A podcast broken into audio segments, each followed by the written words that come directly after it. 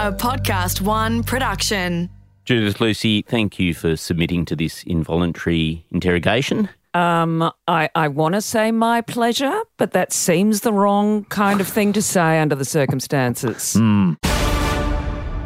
Trust no one. The level of sedition, anti authority behavior, and advertiser unfriendly thought crime has reached record levels, especially amongst Australia's elites.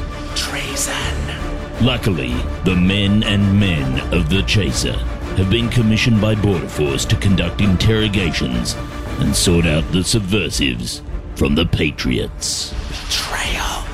In conjunction with ASIO and the Five Eyes intelligence sharing protocols, this is Extreme Vetting with The Chaser. The Chaser. Today's detainee has been in Australian comedy for decades, done lots of TV on the ABC, and a live comedy show about being fired from her commercial radio show. It's Judith Lucy. Judith Lucy, of course, beloved figure right across the country. Uh, and I think there's a huge amount that we could probably learn from Judith Lucy here at the department. Uh, also, Charles, of course, you know, most importantly, we, we're in the market of suffering, and Judith knows what it is to suffer. She was once in a movie where she had to kiss Mick Molloy. Oh my god, let's vet her immediately.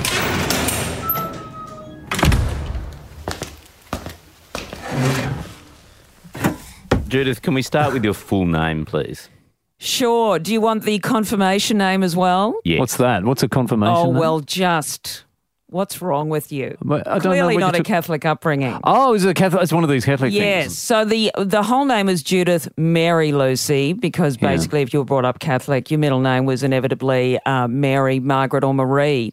And if we throw in my confirmation name, it's Judith Mary Catherine Lucy. What, uh, what, where did, what's the origins of this uh, Catherine business? I, ca- I can't remember. I think I was probably just a Katharine Hepburn fan. It doesn't sound very biblical, does it? Did you choose it? Yes, You chose. Catherine. I did. I did. And that's the end of that story.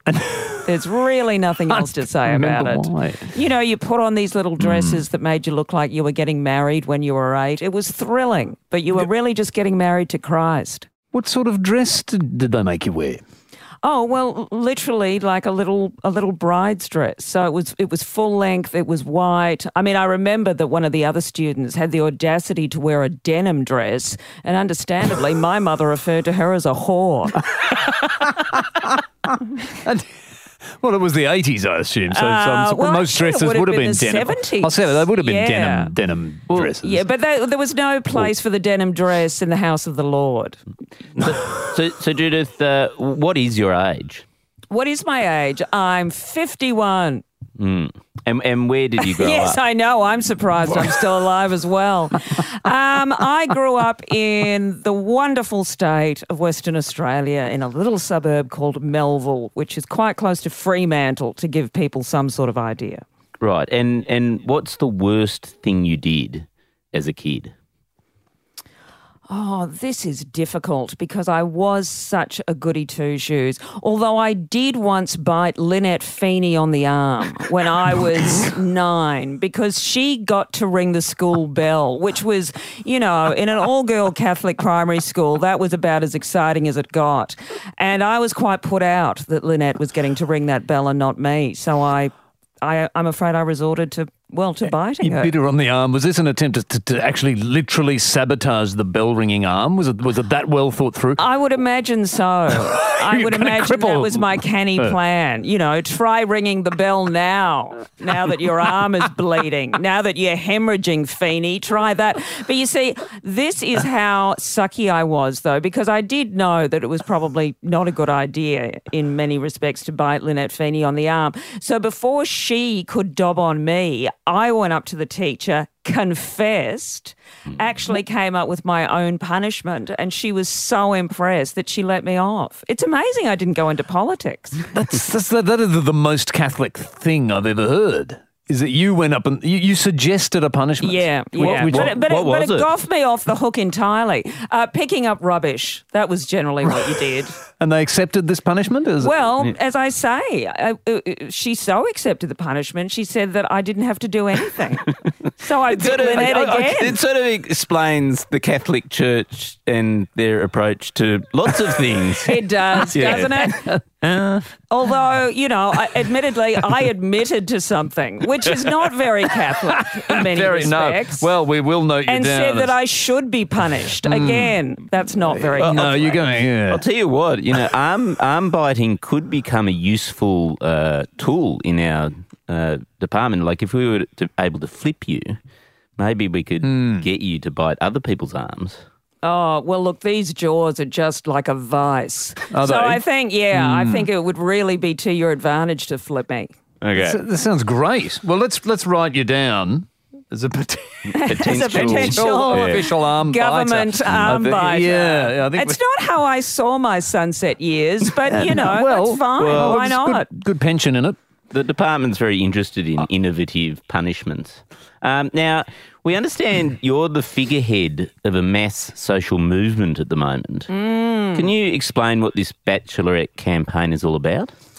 I have maintained a dignified distance from said campaign, but um, I will tell you that the story is that I was doing an interview with Virginia Trioli, plugging a benefit, as many comedians are often known to do. And in the middle of the interview, a listener texted in and suggested that I go on the Bachelorette. Now, a friend of hmm. mine, Nelly Thomas, happened to be listening and she tweeted about that, and apparently it got a little bit of traction. So then she hmm. said to me, well, she texted me and said, Can I start a petition? In all honesty, I think trying to get her friend, you know, that being me, laid. And P.S., that has not happened, gentlemen. anyway. Really, um, despite despite all those retweets. uh, exactly. You know. how many retweets do you need Well, to, to get a bit of action? If I you're mean, going to talk the talk, gentlemen, walk the walk. That's what Yeah. I'm saying. So don't leave me hanging. But anyway, I honestly thought about five people would sign it. And Nelly admitted to me recently that she thought 500 people would sign it tops. And uh, it, people have embraced it a little more than either of us thought they would. And so obviously, Channel 10 is, is knocking my door down because, Mm, I mean, I think I can even hear the executive screaming from here. What we need for The Bachelorette is a 51 year old menopausal feminist comedian. That's what the show is crying out for. so, um, you know, they, they're getting sponsored by some lube companies. It's, it's going to be fantastic. well, yes, it, it does tip on its head the social norms of the traditional casting for The Bachelorette. Well, my I mean- face moves apart from anything else. yeah, that's one thing. Yeah. Mm. I mean, doesn't this really threaten the very foundation of entire Australian modern culture?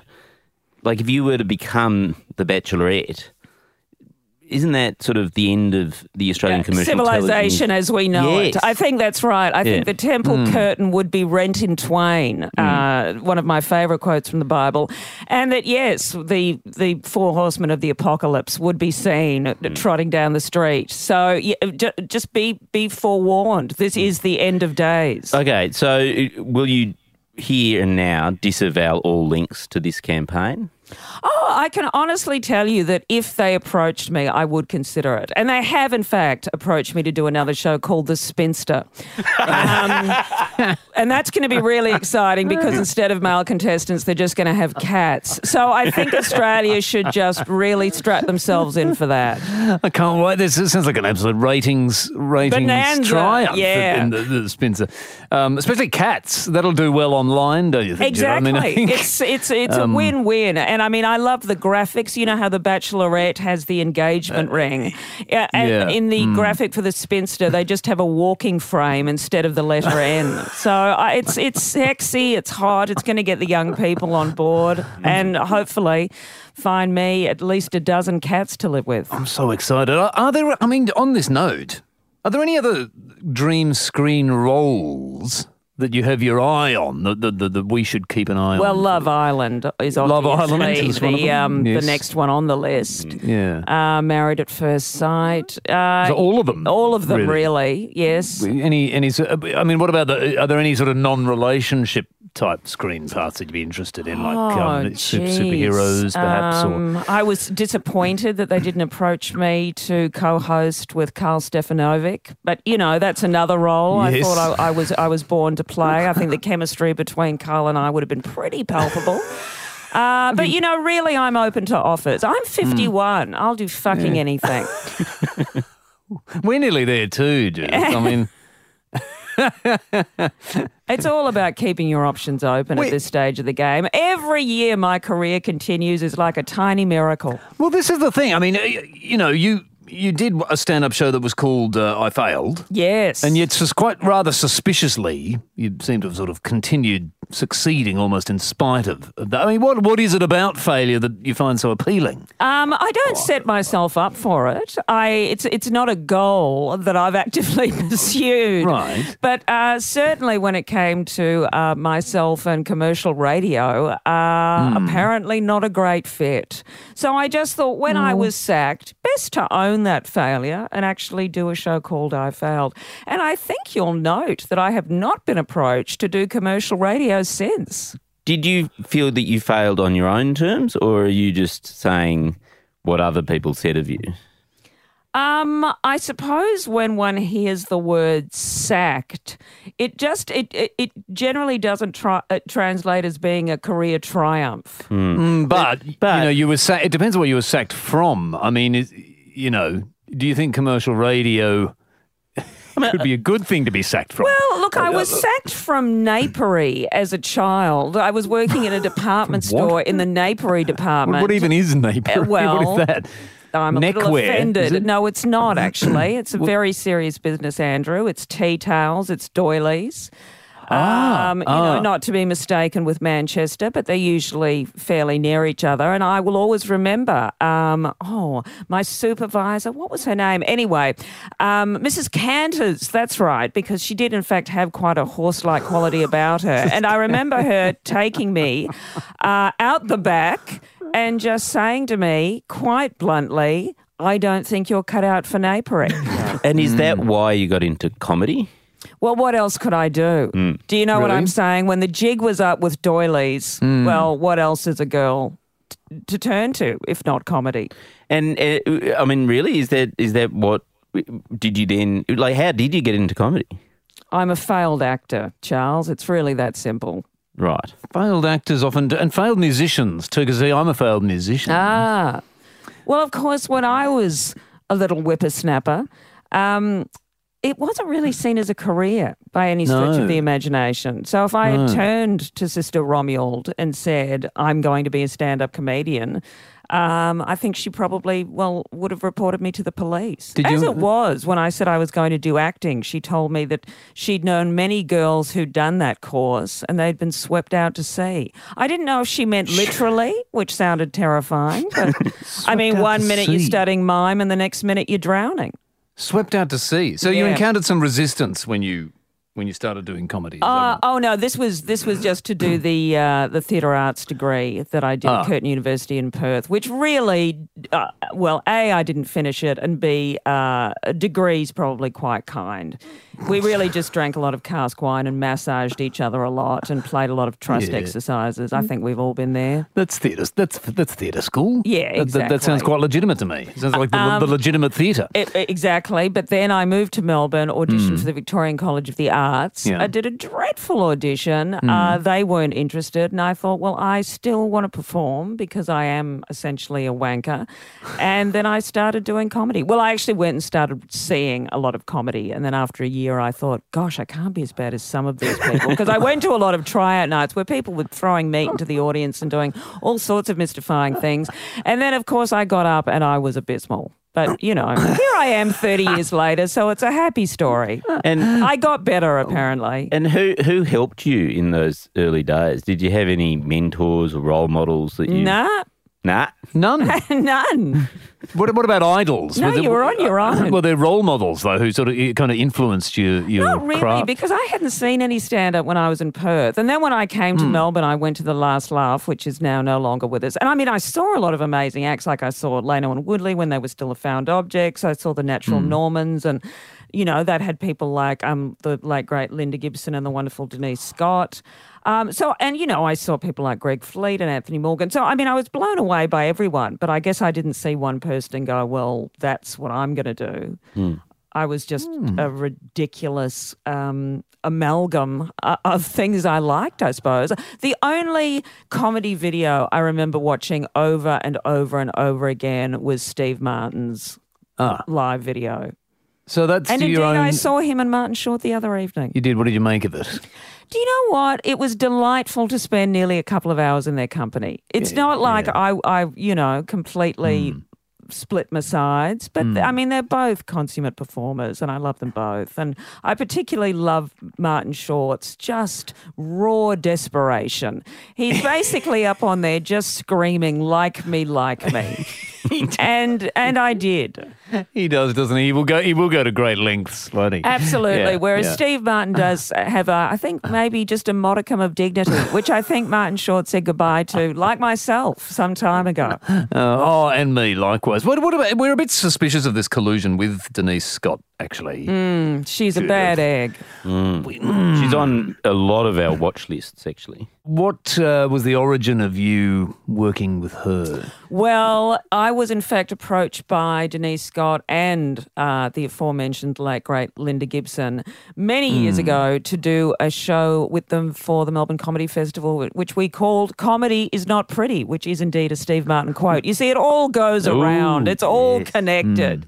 Uh, and then a few years later, we did "Comedy Is Still Not Pretty," and. Uh, not long after that, well, in fact, while we were rehearsing that show, this isn't a happy story. Uh, Lynda's ovarian cancer returned and she uh, died. Um, and we were actually, yeah, while while Lynda was dealing with her illness, uh, we were actually doing the show, and it was.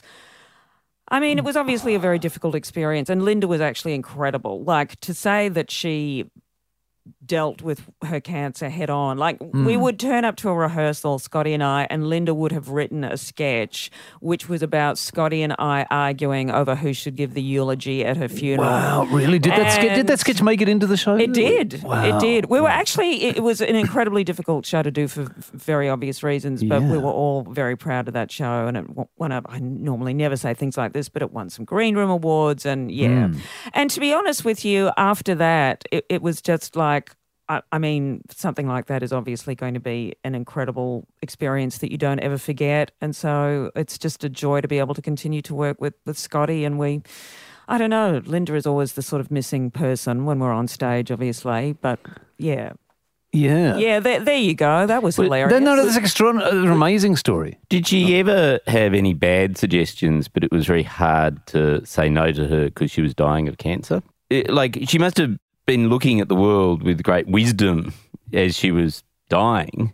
Well, I have to say, having known, unfortunately, a number of people who have died of cancer, that's not always the case. But it was actually the case with Lynda. Um, Lynda did actually, Scotty talks about it as well. She and her partner and their housemate, the wonderful Sal Upton, sort of threw their home open. So people were just around hmm. all the time. Like we were always just drinking and eating and hanging out with Lynda. And she did actually become this sort of beacon of love without sounding like a dick. Because hmm. Lynda had been quite an angry person. I don't think she would mind me saying that because she was angry about the stuff that you should be angry about. She was angry about all the injustices of the world. But all of that just sort of melted away. And sh it, it, she was just incredible to be around. And I don't really know what she wound up believing in the end, but she talked a lot about just God being love. And you really felt that when you walked into that house. So it was an amazing experience. And having having gone through that, it's kind of like when Scotty and I work together now. To say that we're not exactly precious when it comes to well, is that gag working or not, is a bit of an understatement. So it's hmm. fantastic to be able to work with such a close buddy, and you know we've we've been through a lot together. You've said that straight men tend not to make up a huge portion of your audience. No, well, that wasn't Judith. said- No, a review. uh, a reviewer said that. Uh, but that is also because it's a point that I Oh, ma- you've said make that in the too. show. Okay, and, and you've in said that too. I, as, fact, as I- part of the latest show, I actually get the whole audience to put their hands up, and I say, "Put your hands down if you're a woman and or a member of the LGBTQIA community." That already gets rid of many, many people. Oh, and then the few remaining hands that are left, I say, because that obviously leaves us with the cis straight men, and I say, "Well, put your hands down if you came with someone from the first group and it was their idea," and that generally leaves us with about six people out of a fairly large audience. And then, just for my own amusement, I'll say, and this is just for me, uh, keep your hand up if you're in a position to do so and you're willing to have sex with me.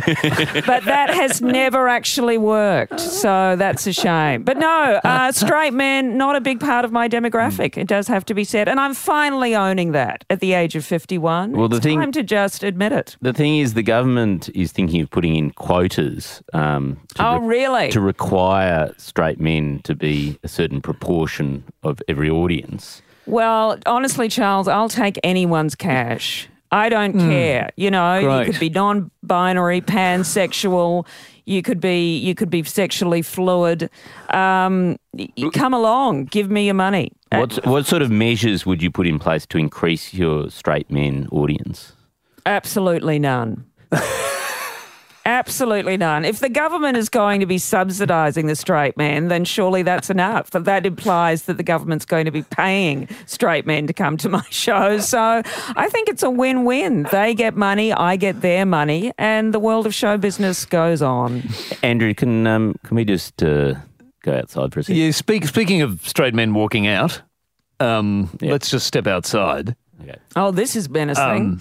yeah, it's scary, isn't it? Hey, shush It in there, please. Oh, Um, sorry. We're, we're having a I little. forgot. You're outside. We're outside having a little tete-a-tete Okay. about all I'm this. not here. Now, do you, we're doing pretty well, aren't we, Charles? With uh, you know, we, we thought she'd abs- absolutely make mincemeat of us. Yeah, but Um, we're we're completely. I, I think we're coming, yeah, coming across as very charming, and, and that's all I really I care about. I wouldn't be so sure. But Oh, okay. what are you cl- doing out clutch, here? Get clutch away. onto that straw. Oh, back inside, please. Ouch. what are you doing? Get your hands off me. now, that's a good question. What are we doing, Charles? Well, I, I think I mean there's some questions that uh, just in the, looking at the file notes. Um, Yes. I think uh, you know you're looking at the motive, her motivation. Um, should we uh, ask her about her parents? Well, I think she, she's into personal stuff, isn't it? Yeah, That's kind of her yeah. shtick. Yeah. So she might be willing to divulge Okay. uh, one, one or two pieces of information. We'll try that. We'll try that. Okay, thanks. Uh, well, hello. we're in, Oh, we're in the room back. again. We're in the room again. Excuse me. I'll just close this heavy iron door. Yes. Oh, and uh, also you should lock it as well. Oh, Yep. sure. And I'll just uh, I'll just And- get out this taser and just test it. yep. Ow. Yep. And I, yep. And I've got one of those uh, things that soccer fans hold up in the air and, and spin around that makes a clacking noise. And yet we're not hearing that, are we? well, we're in post. No, in Judith. post. okay. we. Oh, sorry, I forgot. This is going to be amazingly produced. Uh, uh, great. and great. is a- And look, I've got an air horn here. Great. Is that one of those comedy horns? Yeah. Fantastic. Very And funny, isn't it? I'm sitting on an elephant. I can hear it. Yes, isn't that amazing? How did we get it in the studio? The room, the the the room, the It's- interrogation room. Now, What a journey we're all on. is, isn't it fun? It's Will a- it end soon? The journey. It's, it's, I mean, look, we promise. We promise it will. Yes, you probably have to be somewhere. I have somewhere. got a physiotherapy appointment. You've got a physio later appointment. on. Well, you're all right. Fair enough. Um, look, we, yes, we'll let you go very shortly because we can tell you're not enjoying it very much. I'm trying. I'm trying very hard. now, you do a lot of personal uh, material. yes, I said and- that and- earlier. It's good to know that you're listening. Well, yeah, I've been paying attention. You revealed to Andrew Denton, for instance, that your mum was a pathological liar. Yep. And now we've noticed in the department that things tend to run in families. But do let's you- not forget I'm adopted, so it's wide well, open. Well, even but you can learn behaviours, can't you? That's Uh, do you ever do you ever lie? Do you ever lie? Uh, it's very rare for me to lie because you can take the girl out of the Catholic school. This is how Catholic I am. I mean, I know you heard the Lynette Feeney arm biting story and how I confess to that, but the only time I've ever stolen anything was many years ago in a bottle shop. It was a bottle shop called Chalkies that was attached to a restaurant, and it was the only kind of late night bottle shop in Melbourne at the time. Chalkies. And Chalkies. And at one point, I was there with my housemate. She went to the bathroom. The guy behind the counter, because they were also, you know, um, waiting on tables, it was attached to a restaurant. So he actually had to go and take a, an order. Basically, I was left alone in a bottle shop and I was wearing a very big, heavy coat. And I thought, well, this is surely a sign. So I actually stole a bottle of Cointreau, which seemed very exotic That was and your choice? sophisticated at the time. I know, it was a strange What, of anything in the bottle shop? of anything, that's what I went for. Anyway, cut to me waking up the next day, convinced that they would have had cameras, convinced that the police were going to knock on the door and arrest me. So that didn't happen, obviously. But then I reckon about 25 years later, are you gentlemen familiar with the um, writer, performer, comedian Lou Sanz? yes. So I became friends with Lou and Yeah. we were having a conversation and it turned out her parents owned that bottle shop. And she actually invited me to have dinner with her parents and I turned up with a bottle of Cointreau and gave it to her father and apologized. That's a true story. What- what was and his- he called me an idiot.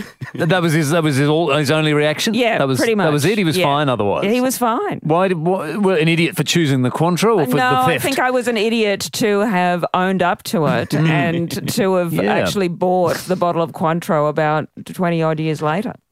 Probably yes. So, Well, uh, uh, so not a lot of lying. That's a very yeah, long way of answering that question. still not doesn't look good on your file. I'd say the Cointreau story, if only for your for your choice of uh, Yeah, drink. no, I can't argue with that.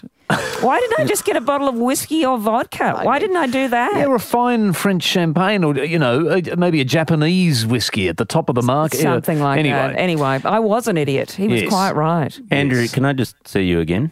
Oh, here we go.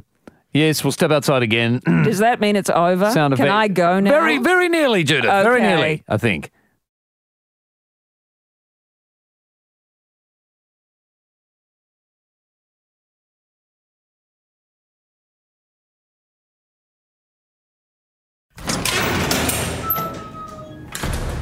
Charles? Okay, so I think we've got it. Um, Yeah, we just need to, to sort of wrap it up with the clincher now, I- I don't thi- we? So, think- so, we? so she can finally go to a physio appointment. I think the thing is, um, we can see that uh, she's deeply, um, well, she's got a theft on her record now. Um, She did some arm biting. Bit of co- yeah, a bit of collusion with uh, Denise Scott and other known subversive. Yeah. So, um, You haven't even heard about the time I was strip searched. Uh, what are you doing out here again? New Zealand airport. News- Get back tell us about there. that. Okay, t- well, hang on. No, don't. No, stay out here and tell us about the time you were strip searched at New Zealand there. But that sounds fantastic. Well, I um, I was going through customs, and you know, I saw the sniffer dogs, and it was one of those things where it just sort of all unfolded very slowly, and I knew it was going to happen, but I just didn't act. Uh, Look, at the time, I suffered from a lot of insomnia, and I may have had a very small bud of marijuana. Uh, Yeah. in in my bag of tobacco, and yeah, that um, they found that, and then I was strip searched, and I had a couple of female security guards who really made anyone from prisoner look pretty happy-go-lucky, and uh, they said, well, I, I, I mean, I had to do things like raise my breasts so they could check that I didn't have any cocaine underneath them, and thank God for once, Andrew, I didn't. And then they took me to see this guy who looked at me with utter disgust and said, Well, you realise there's not even enough here for a joint, don't you? And I felt like saying, You know, sorry for ruining your evening, officer. And then he said, And you also realise I could put you on a plane straight back to Australia and never let you into New Zealand again. And I did really want to say, but aren't you meant to be punishing me? but I felt that would not have gone down terribly well. Anyway, and I'm not making this up, at the same time that I was strip searched, so was the band The Doobie Brothers, who also happened to be in New Zealand and arriving at the same time. Were they strip searching in the same room as you No, at the same time? no, I Surely. only I heard that this Ah, happened so you didn't get when to I see when the- I was released from custody. Right, so you didn't get to see any doobies flashed before no, your eyes. no, unfortunately. But yes, so there you go. There's my uh, there's my record there. Well, no that wonder that you- doesn't look good. No, but no wonder you're so um, at ease in this in this scenario. Oh, well, I'm stoned now. I mean, it's Great. true. I did, I did, tell. uh, I did, I did have some edible marijuana only Hmm. last night, and frankly, I think I'm still on the Pineapple Express. Still, I go, yeah, it kind of shows, yeah, Judith. yeah. So, uh, let, let's just go back I'm out into. of my mind. Can we just I go mean, back I in- am smashed. Can we please go Who back into are the you? interrogation room? Yeah, yeah. Oh, is that where we are? Yes, come on, look, Come back on, to earth. Back, back to in. earth. Oh, Now, let's Okay. finally wrap this up. please, Firth. for the Okay. love of God, Come on. get me out of here. It's worse than, than the enough rope interview. So you got drugs, you got theft, you've got arm biting. Yeah. Yes, yes. These are all very useful skills for the department. Great. I'm just wondering, could we cut a deal with you where you agree to work for us into the future? You keep an eye on Denise Scott. You keep an eye on. I do that anyway, to be Yeah. fair. And just report back to us um, about you know any subversive activities that you see, and Mm-hmm. in return, we'll let you go. Um, uh, if I say yes, does that mean the interview's finished? Uh, I'll just give you a s- small hint, yes. yes. Then I'm in. She worked out a way of finishing the interview, Charles. How did, how did she get the better I'm of us? in and I'm going. Well, Goodbye. well, we certainly uh, got the better of her, didn't we, We, Charles? we totally got the better of her. Judith, Judith Lucy. She yes. is smarting. I've gone. That's why I'm not rep- replying to that because I'm I'm no longer in the room. Oh, good. To be fair, mentally I did leave some time ago. Well, I could tell as, that as well. Yeah. It's It's another one of my skills. kind of when I started suspecting you were stoned off your nuts. Yeah, I sort yeah. of thought, oh, she's out, she's gone. But it's great because where I am, I'm having a really good time. good, yeah, unlike here. I'm glad to hear. Yeah. Glad to hear. Well, enjoy yourself wherever you are. I am. I'm having um, a ball. and we'll, we'll, we'll handle the edit. Okay. Thanks, guys. See ya. Goodbye. Thank you. Extreme Vetting with the Chaser was written and presented by Dom Knight, Charles Firth, and Andrew Hansen. Recorded in collaboration with Podcast One Australia. Produced by Alex Mitchell and audio production by Darcy Thompson. For all episodes, search Extreme Vetting Podcast. Listen for free at podcastoneaustralia.com.au or download the new Podcast One Australia app.